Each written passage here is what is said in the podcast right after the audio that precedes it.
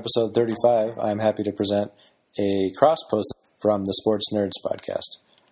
Alex and I were guests on their show uh, with hosts Samuel J. and Brian Schrader, and they have a really cool podcast where, like us, it's a couple of geekier guys doing a high quality take on sports. And they're more general interest than us. So if you like what the kind of podcasting that we do about the Detroit Pistons and are hungry for more of that kind of stuff for all of sports, I think you'll like them. They've had some really cool guests recently besides us, including the guy who started all of the sports reference sites, including the one we love the most, the basketballreference.com. So anyway, without further ado, give a listen to this episode where we get to talking about all kinds of stuff, including podcasting, uh, recent NBA trades, and other stuff. So check it out.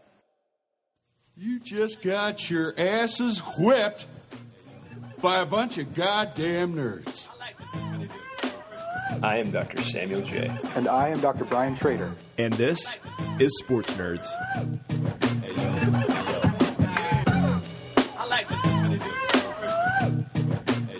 Hi, Brian. We're back. Hey, what's up? Hey, you're back from France. Back from France. Uh-huh. You you caused this one week of uh, missing a podcast. So It was worth it. I hope, I'd do it again. I hope you enjoyed yourself. Did I you see. Neymar? No.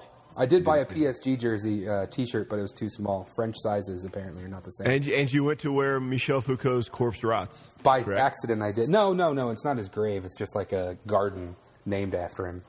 Okay. But it was pretty sweet. Pretty happy accident. That's, well, I'm glad you're back. Uh, Brian, uh, we have a big big show today. We have the Rosaen brothers, Carl and Alex. Hello, Long gentlemen. promised crossover app. Good morning. How are we doing? Not bad. Okay, who's who? Can you introduce yourselves to, to our you know millions of followers? Well, go ahead, Carl. Well, yeah, I'm Carl. I'm the younger of the Brosaen. We, we could, And uh, I'm Alex Rosaen. We both uh, live in Ann Arbor. We've been talking uh, NBA together for years and years. And uh, one day, Carl decided, you know, we should record this. Uh, our friends might be interested. yeah, actually, the, the first three episodes I was recording, he didn't realize it. So, uh, I, So uh, you know, so Hopefully, there was nothing incriminating. exactly. So so gents, uh, Just can you, want to you make know, America great again, guys. yeah, MAGA, MAGA, hashtag MAGA. So how can people find the podcast? Tell us a little bit about it before uh, you know we get into the whole podcasting experience. Tell tell the people what where do we go to get it? well, actually, if you if you just Google Detroit Pistons podcast, uh, apparently the the that is such a niche market that we're like within the first two pages of Google results, and uh, we're at brosaen.com, b r uh, b r o s a e n dot com, and we're on iTunes, and we have like an RSS feed, so you can if you search for us in most podcast apps, you'll find us. Okay, just like that, gentlemen. Fantastic. And what do you? So, I mean, do you guys do anything fun for real jobs, or is this just your real job? Your professional podcasting. Um, I I think our our families would be in pretty poor shape if this was our professional job right now. But so, yeah, like you guys, I think we both have kind of uh, maybe geekier backgrounds. I mean, I- I'm a I I work in a lab doing uh, computer vision research at, Mich- at University of Michigan related to self driving cars. okay. Rad. Yeah, and I um, I work as a data analytics director at a workforce uh, think tank in Southeast Michigan, trying to figure out how to connect the people to the jobs and the skills, and that just has absolutely nothing to do with uh, with basketball. Well, I mean, that's that's pretty impressive, though. Brian and I really don't do anything that makes the world a better place. At least you guys have that check, that mark, uh, or that box checked, because we don't have that. Brian, um, I think let's start with asking these gents uh, podcasting. What what? Tell us about your experience, uh, Alex and Carl, with, with podcasting. I know Brian and I, we've had our ups and downs. We've kind of found, we've we've turned to Zencastr as this outlet that uh, seems to work really well for us. Um, what I mean, eh, what have you learned? I suppose in in your time, kind of using the medium, especially to talk about sports.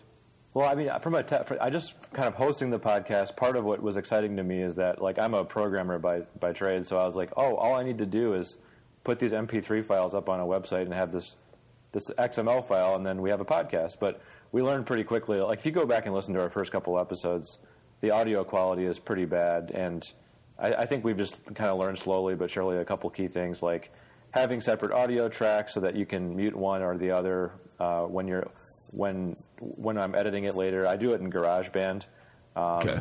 And I use a program called SoundSoap to kind of scrub out like extraneous click sounds and, and noises. But really, hmm. ninety percent of the quality improvement, which is modest, was just having like w- recording the conversation via a Skype plugin that will split out the audio tracks, and then being able to kind of alternate muting the podcast when I quickly edit it, just so that it's, it's, it doesn't have background noise when the other person is talking. Do you record in person? Uh, sometimes, but more often than not, we're actually doing it over Skype. And Okay. um, see if I can remember the name of the plugin in a second. So you We- record via Skype and We, then we did the first. We did several of the first few in person. Just you know, we were on a family vacation together and thought we'd try to do it and stuff like that. Um, you know, I lived about a half hour away from Carl until recently. I just recently moved much closer, so we might be doing it in person a little more often. Um, but you know, who who knows? Uh, I guess another thing I've learned, just aside from the technical aspect, which is frankly more Carl's department, I just you know I help promote it and I help pay for the some of the software um, is just you know doing it consistently is a lot harder than it sounds. It's just like you can get up momentum, and we, we've done a little under forty episodes now, and there are some big gaps in there where it's just like we didn't we didn't feel like we had anything to say. We couldn't get it together. Our life got busy, and I think that matters a lot for building listenership and having people look for start to look for your episode to come out, um, get interaction and things like that. Now, as it happens, we're not trying to get you know be, become some sort of media moguls or you know dominate the world. We're just doing this for fun, so I kind of don't care. But it's just it's interesting to watch us in this process, watch ourselves just. Uh, sometimes we want to do it every two weeks, and sometimes we we have uh, a couple of months go by. No, there seems to be something to be said here about consistency, and I totally agree with you guys. I mean, it's. Uh, I think Brian and I have learned that you know you start dropping listeners if you're not consistent. Um, so uh, that's one of those things you got to you got to kind of definitely lean on. I think the other thing is is kind of what we're doing here, which is just cross podcast collaboration. Uh, Brian and I have definitely had the most success getting guests on who have large social networks. That has you know helped us build our listenership. I mean, I think you know, when we had uh, Sean Forman on, we gained about 20 consistent listeners. I think now we had Sage Rosenfels on a few weeks ago when we were up 15 more consistently or uh, listen, yeah, consistently getting 15 more listens. And so that's definitely the, one of the things that has def- that has absolutely helped us. Brian, do you have anything to add to that? So we expect the the Brosaen podcast crossover to bring us easily 100, 200 listeners. Just I mean, I don't know why it shouldn't be 500. 500. Yeah. Yeah. You know, so We may have oversold ourselves in getting on your podcast, you guys. how, how many listeners do you guys get a week? You know, Uh, yeah, actually, I found it really interesting when I. It, it wasn't until like 20 episodes in that we finally uh, instrumented the podcast with with uh, Blubrry stats, like podcast stats, so we actually know how many people really download the episode, not just like Google Analytics, which seems to be kind of worthless. So we end up with about 120 unique downloads per episode of late. wow, wow, that's impressive. That's very good. What was it, Blueberry? Yeah, B, uh, it's like Blueberry with like a missing vowel somewhere, so it sounds like a cool internet company, I guess. Okay. It's got a U with an umlaut or whatever.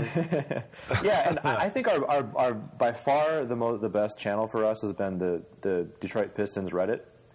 Oh, okay. So I, I mean, I'm not sure. Maybe that's just a good match for us, but like you know, we're a local span, we're a local sports fans podcast, so it's like the, the niche is pretty narrow. And I, I posted on Facebook. I, I tried spending like five bucks each time just to get. It seems like you just buy some. You end up buying someone to randomly like it, but I found that when I stopped doing that, it made zero difference. And really, just posting it to Twitter and Facebook, uh, just so that people who happen to follow you can find out. But uh, on Reddit, that'll actually bring us some listeners because there's people there every day who are really into it, and they'll. We've had some modest support among that community. So how do you do it on Reddit? Can you walk us through the process? Um, I know, I know the, I know the medium of Reddit, but uh, yeah. so how do you post? You just put a link up, and how's that? Link. Yeah, I mean, you can share a link. I think some communities have policies about not people not promoting. So I think ideally you're kind of part of that community. So I try to. I, I don't spend a lot of time there, but I do think that we share our opinions, uh, especially around the time when we post podcasts, enough that we don't feel like we're only using it to promote ourselves. And, And you also, know, uh, let me just break in to say I, I specifically asked the mods of that that subreddit, like, hey, we have this podcast. We think people would be interested. Would it be all right if we post the the episodes on here? And they said yes. So that was part of it as well. As the mods have close to absolute power about what you know policies they have about that kind of thing. That makes sense. Okay. Very How, cool. how about you guys? great Like, what's your, been your experience in trying to understand like your fan base and like measure listeners and stuff like that? Well, um, the new like SoundCloud has, has released this kind of sub app. Uh, I think they did it last week, and um, let me just find it. So it's called SoundCloud Pulse, but you have to access it through smartphones. So that's one way I've been able to look because it'll break down, you know, where people are listening and how often they're listening and all of this stuff. So that's been the most valuable um, for figuring out, uh, you know, the important statistics. But Facebook has been big for us. Twitter. I think mostly just our kind of in-person social networks, though. I mean, we're both professors, so we have you know students who we can force to listen to our stuff and tell people about it. Um, but again, other people's social networks, you know, getting people on who have large followings and making sure you know getting them to retweet us uh, or to mention us, and so that's our go-to. I think we need to kind of turn it up a little bit, and it sounds like you two have been able to do that. And so I think you know, moving forward this this next year, um, as the school year is starting, Brian and I definitely want to add several hundred listeners, ideally. So we'll see. I don't know. So Yeah, the, the Reddit you thread's guys- a great idea. So, for instance, when I like, I, I was listening to a couple of your episodes the last couple of weeks, uh, and uh, and I, I used like a podcaster app, and I, I searched for you and, and downloaded it. So it's probably hitting some URL that's hosting it. Would you guys be able to detect that I listened to it, or does it have to be via SoundCloud for you to know? Um, let me see. So, well, SoundCloud is, the, is what hosts the RSS feed. Oh, okay. So that's what, so everything. I think Makes SoundCloud sense. can, can basically tell us everything. So I'm actually going to look. When did you listen? Uh, I, I, I, I downloaded one of the episodes yesterday. Okay, I just want to see if you, it'll pop Carl, up. they're fact checking you. you were just- Uh, yeah, no, yeah. I, I listened to the episode yesterday with uh, when you interviewed the um, basketball reference guy. Oh, okay, okay. So let me see. Um, see if it's More showing. Yeah, I- baseball reference is more what you were talking about. Yeah. no, Same no, dude. I- no, there it is, uh, Ann Arbor, Michigan. So yeah, I can see that, that you that you definitely listened. So SoundCloud will produce that data for us. oh, good. Apparently, we're very popular in Bondi, Australia, over the last, the last 30 days. Wherever the hell that is and why, I don't know. But oh, We'll Hello, take it. Shout out. hello, Australia! Wow. Well, actually, no, I take that back because uh, Metro used to have uh, Metro State, where I'm a professor. They had a uh, a kid who was a pretty decent um, basketball player, and he played in Europe for a while, but he ends up he ended up kind of going back to Australia. That's where he's from. Um, uh, Mitch McCarron.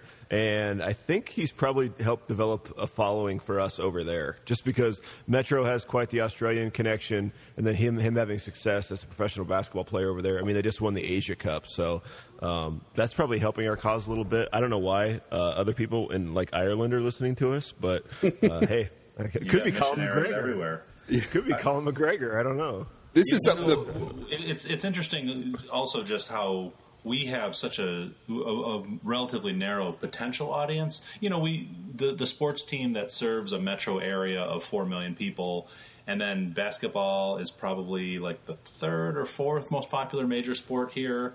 Actually, probably sixth if you count college sports. So, um, call. you, you know, wh- wh- when I tell people, you know, your barber, your, you know, people around that you, uh, are- Pistons are your main team in the area, they're like, oh, really? Huh.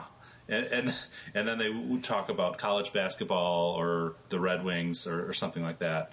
Um, or they'll just, the, the, the one thing they'll know will be like, yeah, they, they're kind of mediocre right now, right? And then that's like the, the fact they know. So, uh, whereas you guys, I mean, you have such a breadth of topics and uh, it's, it's more, uh, uh, a high quality take on general interest sports. You know, just we'll talk about any. You seem to talk about anything that's interesting uh, about sports. So, I mean, I wonder if we, I wonder if those call for different promotion strategies. I don't know. Yeah, that's a good question. Yeah, because it's almost like you know y'all have a very, like you said, a niche audience, and you can um, definitely take advantage of that. So, yeah, I don't know what the, I guess I don't know, Brian. One of these days we're gonna have to figure it out and, and talk about it. we've But, had uh, definitely had a, a shotgun approach where we've tried just about everything. So yes, and it's it's it's not working as well as we want because ideally we want to quit our jobs and make millions of dollars doing this. he does. Sam does want to be a media mogul. Yeah, yeah. But you know, eventually. po- it's funny how podcasts have really proliferated. Just everyone who's famous now is under a lot of pressure to just have a podcast, just talk on the mic because apparently just you can just sell ads. Uh, there's just a robust ad network, and they're all I hear the same ads on all the different podcasts I listen to, or uh, you know, cross section. So Yeah. I, you know, I guess th- there must be some level where you have to reach where suddenly the ad networks are interested in you, and I don't know. It, it's it's interesting. We, we we really have not even touched that. We we're we're not trying to make money off of this. That takes the pressure off in terms of like, oh, did we say something that was like violating a copyright or something? But mostly it's just like, I mean, come on, we have like a few dozen listeners on on, on you know every so often, so we kind of don't care about that. But have you? Have you thought about? Have you talked to people about how do you get plugged into those ad networks where you start selling, selling you know razors and internet pants services or whatever? I talked to a guy, uh, Chenjerai Kumanyika, who Brian and I had on a year ago, maybe. He was a professor at Clemson. Now he's a professor at Rutgers, but he's like a, uh kind of social activist. And he's really into the podcast game. And so I was, we were asking him, and he said it's about 25,000 listens a week is what you need in order to start getting advertisers uh, interested in you, which is, that's just a huge number. I, I wouldn't even know how to get to that. So, Right. So you, you, it helps to just start out being a famous person. You can just, Yes. uh, you have uh, six hundred thousand Twitter followers, a million Twitter followers, and some small percentage of them listen, and boom, you're you're advertiser territory. I think so. It takes that. I listened to this podcast called uh, uh, shit. What the hell? Now I now I totally forgot it. Uh, very bad. Hold on one second. I'm gonna try to find it. Sorry, I should have been more prepared. Um, see, it's that uh, very bad wizards, and it's a really good podcast. And I'm sure they have you know thousands of listens a week. Because Sam Harris had him on his pet podcast a couple weeks ago, but um, they have no advertising whatsoever, and so this is that's a podcast that I guarantee they have at least ten thousand downloads a week, and they still don't have advertising, and so it must be something significant to get you know uh, advertisers' interest. Absolutely. So I wonder And too. I kind of don't care about like pretending like I use a certain uh, razor or I don't know. Eh, Anyway, it's I kind of don't feel like dealing with that, but th- that's my. Uh, I don't know. I have another job, so the, I'm happy to just uh, talk basketball and have some fun. The, the, the one scenario I can imagine that would be really satisfying is that for some reason we we get good enough at this that the the really hardcore Pistons fans like all really like us. Like that would be satisfying. Um, I, I don't think we're even close to there yet. I, I, but I do think that we kind of position ourselves as, as like the Zach Lowe's of the Detroit Pistons coverage. Uh, I'm not sure if you're familiar with Zach Lowe, but he's kind of like our we, we call him the patron saint of our podcast because he's like so good and so fair minded and, and like just seems to like be able to cover every individual NBA market like better than the local the local coverage somehow. ESPN, formerly Grantland.com uh, guy. Oh, okay, okay, familiar. And, Very he's cool. now occasionally on this ESPN daytime show, The Jump, where they talk with Rachel Nichols, where they talk about basketball. Oh, that's got to help you guys a ton. That's awesome. No, no, I, you- I mean, no, no, no. We're not saying we have any like connection with him. We're saying like we're he's like our patron saint, uh, but he doesn't know about us. Well, you can you can like actual you, way. you can take a page out of Sam's book, uh, which is just drop him an email. He might say yes. Yeah, then you got to go. You got to take the chance, right? Occasionally send the email. So, uh, you know, we're already 17 minutes in here, gents. When we need your expertise, so tell us uh, first off, what's happening with this uh, Kyrie Irving trade to the Celtics? Because it seems to have stalled a little bit. Can you explain the deets? Yeah, I mean, it, first of all, it was shocking that two Eastern Conference finalists uh, would make a big trade with each other of major pieces, um, and uh, you know, tr- trading a, an All NBA point guard in Isaiah Thomas and and some valuable draft picks and another valuable player. Uh, for Kyrie Irving, former number one overall pick, the clear number two guy on this championship Cleveland team, and this that was shocking. And then there's uh, you know Isaiah Thomas had a hip injury in the in the playoffs, and there's talk of uh, his physical after physical examinations. He the, Cleveland's thinking maybe they would need more compensation, maybe they have second thoughts, and from from outside, th- this comes up all the time in following the NBA. From outside, you have no idea what the actual sources are and what their agendas are. I don't know if I don't follow any other sports closely enough to know whether this is the case, but in basketball, it's every single story is sourced from sources and or multiple sources or sources close to, and it's it's and that's treated as authoritative. I mean, you'll have a sources say this, and then another reporter will say sources I've talked to refute that, and it, and then people just talk about it like it's true. So we don't know what the nature of these second thoughts are by Cleveland. We don't know whether they actually found anything or whether they just found an, uh, an opportunity to maybe just extract a little more in the trade, or maybe his hip really is bad and um, the trade really is going to fall through, and that's going to be awkward for everybody because it was shocking to have this really popular player Isaiah Thomas traded from Boston. You know, he he played the day after his sister tragically died in a car accident during the playoffs. Uh, the the fans really love him, and then they just traded him. And then if this falls through, he has to come back and be like, uh, "Hi guys." So uh, that, that's what I got on that. Why do you think? Well, I guess I mean, can we walk this back a little bit and tell me what? Why does Kyrie not want to play with LeBron? Because I think that's the larger question for our podcast that we want to get to. Um, and, and you guys would know them, you know, better than anybody else. You get people like Brian who hate LeBron, and I'm a LeBron supporter, and so. I mean, is, he just that difficult to play with, or is it one of those things where Kyrie just wants to be a superstar on his own?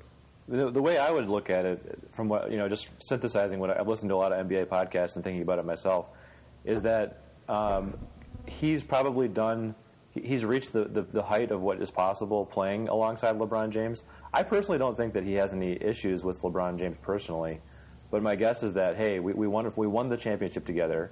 It's unlikely we will again, given that the Golden State is just so ridiculously good in the West. And so the, the next thing for him in his career would be to be in a situation where he's not underneath, he's not kind of under the shadow of maybe the, a top three NBA player of all time, and and he can just play basketball with less distraction and just have a different, uh, kind of a second chapter of his career. Okay, I, I, think that's you know that's one of the leading contenders for what's happening, and that's what some people are saying, what a lot of people are saying. But we have to again realize that when we're talking about PR issues like this, we're, we're away from basketball and we're towards um, almost closer to politics or you know what PR stuff that um, celebrities have to worry about. So this is the narrative that that uh, they're trying to do. You know, there's rumors that LeBron is the one who leaked Kyrie asking for the trade, and there are political implications for that in terms of you know, do the fans view you know LeBron or Kyrie as the villain? So another contender for what might be going on is that LeBron is purposely uh, playing his cards close to his chest about whether he's going to stay in Cleveland after this year. He has a one year left on his deal, and he has not said anything about committing to coming back. And um, there, then there are all these rumors about he's definitely going to play for the LA Lakers next year because they have a young core, and LeBron has a lot of business interests that are going to serve him post NBA career. And so, you know, just looking at it rationally from Kyrie's point of view, you want to beat LeBron out the door. You want to be the uh, you, you, don't want to be the the captain of a ship that's sinking. After LeBron leaves, they they had pushed in all their chips and traded all their draft picks to to be as good as they could possibly be on the court the last couple of years, and they were mortgaging the future. And then Kyrie just might have looked at the situation and thought, well, the future has arrived, and then I'm going to be on this team with no other young talent and no draft picks uh, why don't I just why don't I just get out first? That I haven't heard any reporting saying that that is his motivation. But again, uh, what that means is I haven't heard any people who you know these anonymous sources who it serves their agenda to have that be the narrative that's out there. I don't want to sound like a Noam Chomsky or something like that. Oh, the, you know, the, the, the media is manufacturing these narratives, but we, we don't know what's actually happening. What we know is what different camps want to leak to the media and control how we look at this. So I just I just look at that and step back and think, eh, I, I don't know what what's really in anybody's head. Um, there's a lot of reasons for Kyrie to leave. He wants his own team. His legacy is secure in terms of having a ring. Now he can just go have fun. Or maybe he just looked at looked at the Cavs roster rationally and looked at you know two years from now what team do I want to be on? Probably not the one that traded all their draft picks over the past few years and has no young players. I guess I hadn't thought about it being this kind of long it's like playing the long game, and that does make the whole decision sound really smart. You have to, excuse me, you have to figure that any team in the West is going to have an impossible time beating the Warriors, at least for the next two to three years. And so, uh, how old is Kyrie? I think he's only like 25. He's a young dude. Okay, so by the yeah, so he'd be in his prime by the time that Warrior kind of wave uh, receded a little bit. So that'd be hmm, it's an interesting take for sure. I- I'm curious, Brian. What's uh, what's your trouble with LeBron? Oh yeah, Sam just likes to give me a hard time. I don't hate LeBron. I just he's not he, he's not the goat. You know, if he's that's that's all I ever said was you can't be the greatest there ever was and lose in the finals four times or whatever he's done so far. If he was, you know, the greatest, then his record would reflect that. He's a great he's a he's he's a great basketball player. He's a top 5 basketball player no doubt. He's just not, you know, he's just not not not the greatest. That's it. Bill Simmons has taken to calling him the third greatest player of all time. Just he's just throwing that out there, asserting it. Um, but uh, he, you know, he wrote a big book, the book of basketball, that's might literally be a thousand pages. Uh, it, it's very thick. Uh, you know, five or six years ago, that the second half of it is just ranking players all time, the top like few hundred. Wow. Um, uh, you know, I, I've got my own system thinking. I, I, I think he's probably, uh, you know, three, four, or five, depending on how you look at it. Uh, he's he's amazing, but uh, yeah, losing in the finals, it, it just all depends on do you do you count uh, leg- heroic legacy or do you count production? How do you count the regular season versus playoffs? Uh, the the Detroit Pistons, Isiah Thomas is really. Uh, a test case for that. His regular season production was only one or two seasons was it great, and then he had these, you know, playoffs and NBA Finals heroics, and that cements his legacy. And uh, it really depends on what you're looking for in a player. Anyway, it's uh, it's a that, that's an interesting topic in itself. Is how do you how do you evaluate a player's legacy? Yeah. Uh, LeBron's up there, no matter how you slice it, though. Yeah, I mean, I would agree with it- that. it- he's he's the greatest combination of size and athleticism. I think It- it's hard to argue about that. I've never seen a, a, a guy with quite his size move the way that he does. I mean, he can legitimately play one through five. That's amazing. But um, I mean, your point is a good one. Is it is it regular season versus is it you know playoff heroics? Sam and I have talked about this before that if you look at sports in other countries, other cultures, soccer in Europe, for example, winning the regular season is what it's all about, right? If you're playing in the you know English Premier League soccer, there's no postseason. It's winning the regular season. That's just not what it is in American sports. It's all about the tournament at the end at the end of the season. Um, and and sometimes that means you got to get lucky, and sometimes that means you've got to get hot uh, to to win those championships. But I, I think we we can kind of say, oh, if we look at these different metrics, regular season versus postseason, maybe LeBron's higher or lower on that Mount Rushmore sort of sort of list. But I think it's it's hard to argue that, uh, generally speaking, people don't prioritize playoff heroics, wins, championships, etc., over kind of career production. I don't know. That's my take on it. No, it makes it makes sense. Um, I, Yeah, I don't know, yeah.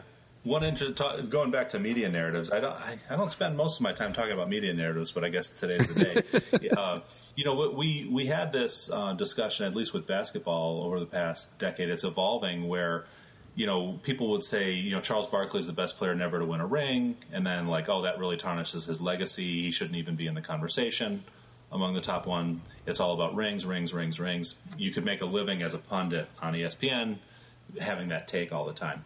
And then now players are looking at that and saying, okay, if that's if that's what it's about, I'm going to just take less money and go to a super team and make damn sure I win a ring. And then everyone, then now there's a bunch of gnashing of teeth and rending of garments about the super teams and it's not competitive and why don't players want to take a team on their own on their own back? And it's like they're just responding to the incentives that you laid out there, you guys uh, in the media. Uh, the, the, do are rings everything or aren't they? And if they are, you should have no problem with what Kevin Durant did, for example, going to the Golden State Warriors.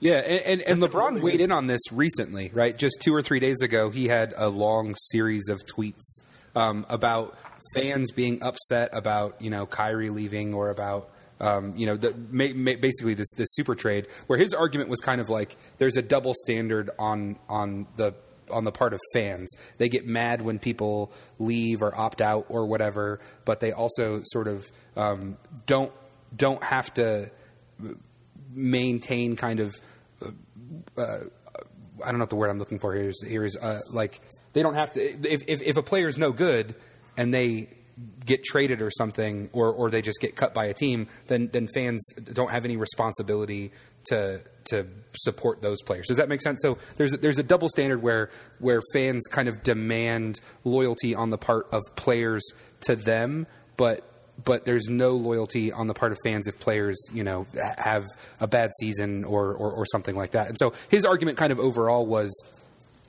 respect kind of the business decisions that people have to make. Uh, and so it was kind of pushing back against this anti super team sort of narrative that, that you were just kind of talking about, Alex. And, and it's interesting because he was sort of taking shots at Golden State for being a super team and, and kind of splitting hairs about how he didn't leave Miami for a super team in Cleveland and there's something different about what he did than what Kevin Durant did. So I think he made a good point on Twitter, but it raises like a question of, of that tension sort of all the time that you were just describing. Yeah, I, I agree with that. I, I agree with what LeBron said about why shouldn't players be able to make the same kind of business decisions that teams make. I also think that every time a player does anything, um, in, in, order to kind of stir up con- controversy, there's going to be some segment of fans who react negatively, and that can kind of create some debate to have on SportsCenter and things like that. And like for instance, like when you know when um, Isaiah Thomas got traded, there was a couple of idiot fans who burned his jersey on YouTube, and they probably like are very far from representative of what the overall fan base thought. But someone did that, and then that gave like then LeBron actually addressed that directly, and that be, that, that created a whole media cycle. But I, I, it's not like people are doing like um, rigorous sampling of fans' opinions on every time something happens either. And I think this I think this goes back to just like what what are sports for? And they're for a lot of different things. You can look at it from a lot of different perspectives. They're an entertainment business. They're a way to spend your time, uh, spend a little money to entertain yourself. But uh, it's a it's a business for the players and the owners, and there's tension there between winning and making money. But it's also I mean, part of why we care about championships and, you know, uh, did a guy do well when he was on national TV? Did a guy do well at Madison Square Garden? Uh, it it's because sports are also just part of our you know culture's myth making and you know we we don't tell store epic battle stories around the fire anymore but we have that part of our brain that made us do that and we just like having stuff to talk about where somebody did something awesome and and won the day. And that's kind of what when it comes down to it what sports is for for a lot of people. And so it, it, makes perfect sense that that we only care about the guy hit the big shot. Oh he he's clutch. He did it when it matters. And oh he doesn't have any rings so who cares? You know this guy who fought against the romans was a very efficient fighter. And you know the number of kills per sword strokes was very high. But like whatever like the romans effing won um, and they're the ones we write history about. So uh, that, that's part of how i look at it too. But don't you think that there's kind of a, an issue in in the dissonance between um, you know the fact that we we can ha- we understand how sports actually happen, but yet the, the, the vast majority of sports consumers do not. And I'm not calling people dumb or ignorant or anything like that. I just think you know there's a difference between the myth and the stories that we tell within cultures to kind of sustain our existence. And now we've moved into this uh, this moment where the myths and the stories uh, are tied very, very significantly to to economics. Uh, there, there's way more kind of uh, negative and positive, I guess, outcomes that can come from this stuff. I mean, think about how a town like Arlington, Texas, is affected by uh, the building of Jerry World. I guess the sports just have these larger kind of ramifications now than maybe they did 150 years ago, or when different kinds of narrative, creative, uh, narrative creation kind of sto- uh, uh, uh outlets uh, were, were, around. Sports just serve a different purpose now, and maybe we need to recognize that a little more. And I could be wrong. I don't know. I just think that's the issue. That's why we would have would why we would even have this show is to begin to point this stuff out because sports are just a huge money making institution now, and I don't think a lot of people realize that. Yeah, that's really interesting, and, and that reminds me also of like I have some friends who uh, love college sports and they refuse to watch uh, professional sports because they feel like because to them that means that they're kind of really into the pureness of sports. But then you have people like um, the Moneyball guy. Uh, uh, help me out here, guys. Nate Silver. Yeah, no, no, Moneyball. Bill James. Billy Beane. Oh no, the guy who wrote the book, Moneyball. Bill James. Michael, Michael Lewis. Oh, oh, Michael there Lewis. you Michael go. Lewis. So and he's he's made really good takedowns about how how it's actually terrible how college athletes don't get paid because you have a lot of like you know you have a lot of really talented college players who don't quite make professional sports, but they generate millions and millions of dollars for their for their institutions. And I live in Ann Arbor. You know, no more is that the case than like the Michigan football team. Uh, and and then those guys they get a scholarship, uh, which is probably like five percent of the value they derive for their team. So is, that fair? And but then the fans love it because they, to them it's a pure hey they're just fighting for their their alma mater and uh, and there's no none of this like business leaking into things. Oh, oh, so you think that? Oh, okay. So the purity of college sports. Okay, well, I so see. yeah, so I think it's interesting that people like college sports because they feel like it's more pure and not kind of, uh, you know, tarnished by the business interest. But in reality, all, the business is always there, and in that case, you're just allowing it so that the coaches can make you know five million dollars a year while the players get a you know a scholarship worth a couple hundred thousand dollars. I think that's a that's a good way to, to look at it. You could explain that to players. You know, like yeah, you're not going to make any money, and we're making money off of your off of your hard effort. Um, but we're just protecting you from you know this the evils of money. Have you guys? Do you have any issues watching um, professional football these days? Because I'm I, I'm gonna, I guess I should uh, preface this with I'm having a really hard time participating in fantasy football this year. And Brian, I haven't told you this, but I just think um, it's becoming harder and harder for me to watch uh, uh, NFL, knowing just the business of it, but also the concussions, all of this stuff. And it may sound really naive, but I think um, I'm just getting to the point where it's it's difficult for me um, to make to, to, actually do it. Does that mean you're not playing in my league? yeah, I'm, I'm, playing in your league. No, I am, but I'm just saying it's it's, it's difficult too. Yeah. No, I mean, the, the, I, have thought about that. I think the biggest issue that faces me in watching NFL is the fact that I live in Detroit and the Lions have been terrible for about a decade. But um, no, but that that that um, that issue does feel like um, a like a real scandal in kind of people who are sacrificing their bodies, and maybe the league isn't being fully honest to, to the degree to which that's true. And like, can you just watch these guys kind of destroy themselves to some degree for your entertainment? I, I in direct answer to your question, Sam. Yes, I, I am having trouble. Uh, I had decided to cut down to one sport more or less, except for the Super Bowl or something. You know, when when my kids were really young, just in terms of what I had time for, what my priorities were. Uh, so I, I ride for the Pistons, and that's it, basically. But I think, you know, aside from you know the ethics of it and like what whether it's okay to, to be entertained by watching these people do it, but, but on the other hand, they're doing it voluntarily. On the other other hand, you know, you can go forever. Aside from all that, I just it just affects how I feel about it when I'm watching it. You know, it's like when I was younger and didn't really know about this stuff, the big hits were exciting, and now you see a big a big hit that would have been a top play before, and now it's like, oh, geez, I wonder if that's going to affect that guy's like long term ability to function, and it just doesn't feel as good to watch. Do you think we're rarities in that, or is the rest of the country? Are, are we are we uh, are we going to experience this kind of exodus? Just, I mean, I'm asking. I know these are just opinions, but I just wonder what you guys think. You're smart dudes. I feel like there's a real threat to football there because it would be a, a, very slow build. It'll it's super culturally important in a lot of communities, even just high school football in Texas and everything. Uh, from what I see in the media, you know, I haven't I haven't been to Texas, but and, and so it's kind of like that out here in Michigan too, Alex, right? I, I, think so. I don't know. I went to small schools that didn't have a football team, so I'm not the guy to ask. But yes, Fair. I mean, people love high school football. Uh, people, obviously, people love college football, as evidenced by football Saturdays in Ann Arbor here.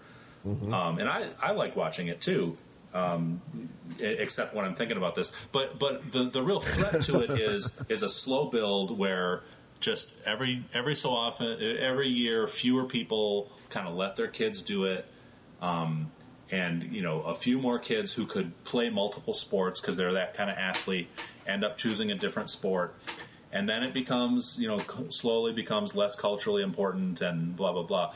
I mean, it, it might take half a century uh, to to really be a, a, threat to the viability of pro football.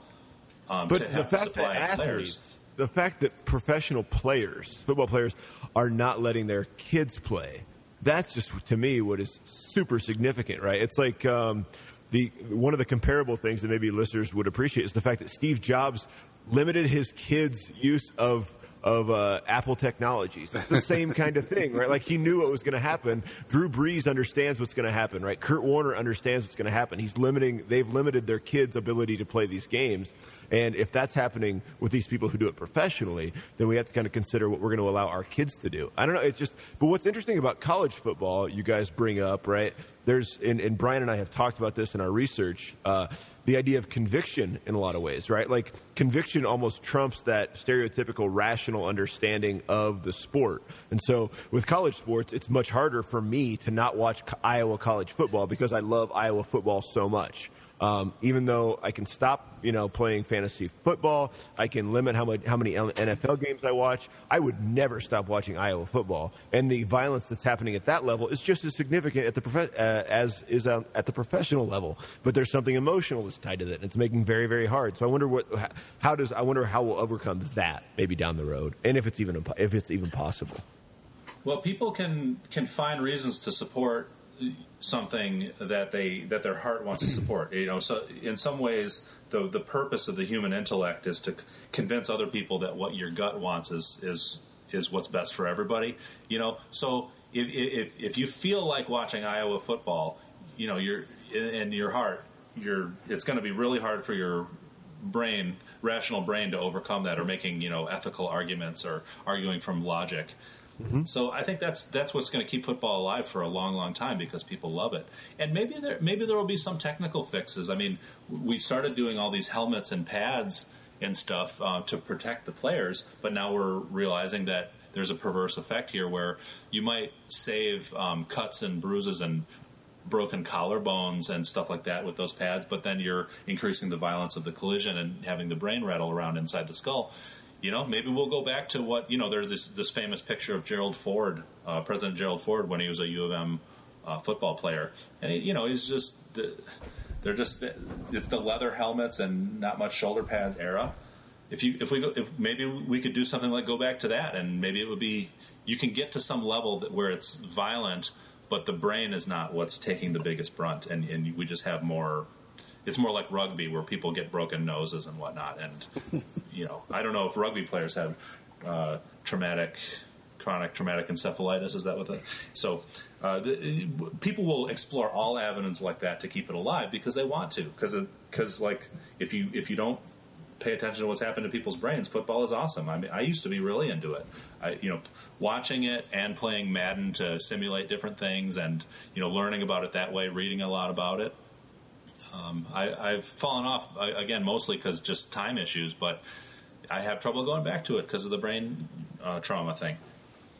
There you go, folks. Um, gents, I will. We do need to kind of close up shop here, just because we've been in uh, the recording for a while, and we like to keep it about 30, 40 minutes. Do we have any closing comments? Brian, Carl, Alex, anybody? This was this was awesome. You guys are some smart dudes. That's the sign of a good podcast is when you want to keep talking. And I know. No, I we have to do twenty more now. questions. Yes, I think we need to do this again soon. If you guys are okay with it. Yeah, this was fun. Um, I, I, am sorry you didn't get to talk about the, the boxing match. We could definitely. That's a sign that we were uh, blabbing too much, perhaps. Yeah.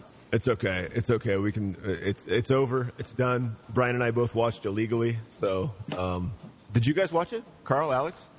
I did find myself. I was I was I was supposed to go to bed, and then I saw it coming up, and everyone was talking about it. So I found myself uh, I hope I'm not going to go to prison or anything, but I found some terrible stream where it was like cutting out every five seconds, and I was is it like watching it in like circa 2005 quality video.